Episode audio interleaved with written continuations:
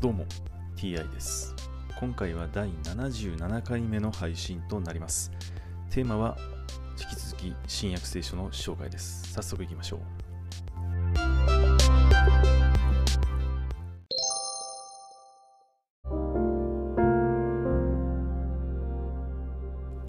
新約聖書第76回。今回は湖の上を歩くというお話です。それからすぐイエスは弟子たちを強いて船に乗せ向こう岸へ先に行かせその間に群衆を解散させられた。群衆を解散させてから祈るために一人山にお登りになった。夕方になってもただ一人そこにおられた。ところが船はすでに陸から何スタディオンか離れており逆風のために波に悩まされていた。夜が明ける頃イエスは湖の上を歩いて弟子たちのところに行かれた。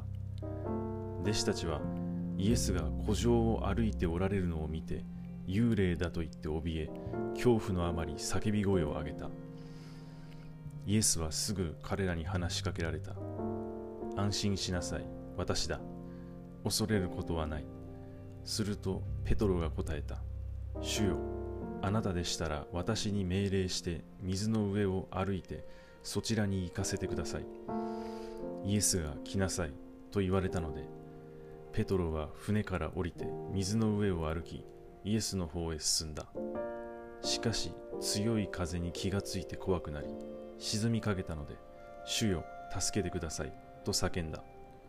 イエスはすぐに手を伸ばして捕まえ、信仰の薄い者よ、なぜ疑ったのかと言われた。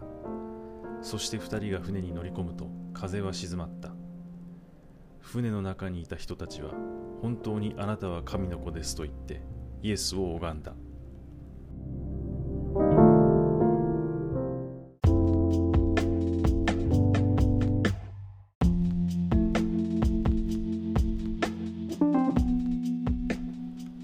今回の話の中で、えー、ナンスタディオンという言葉が出てきましたね。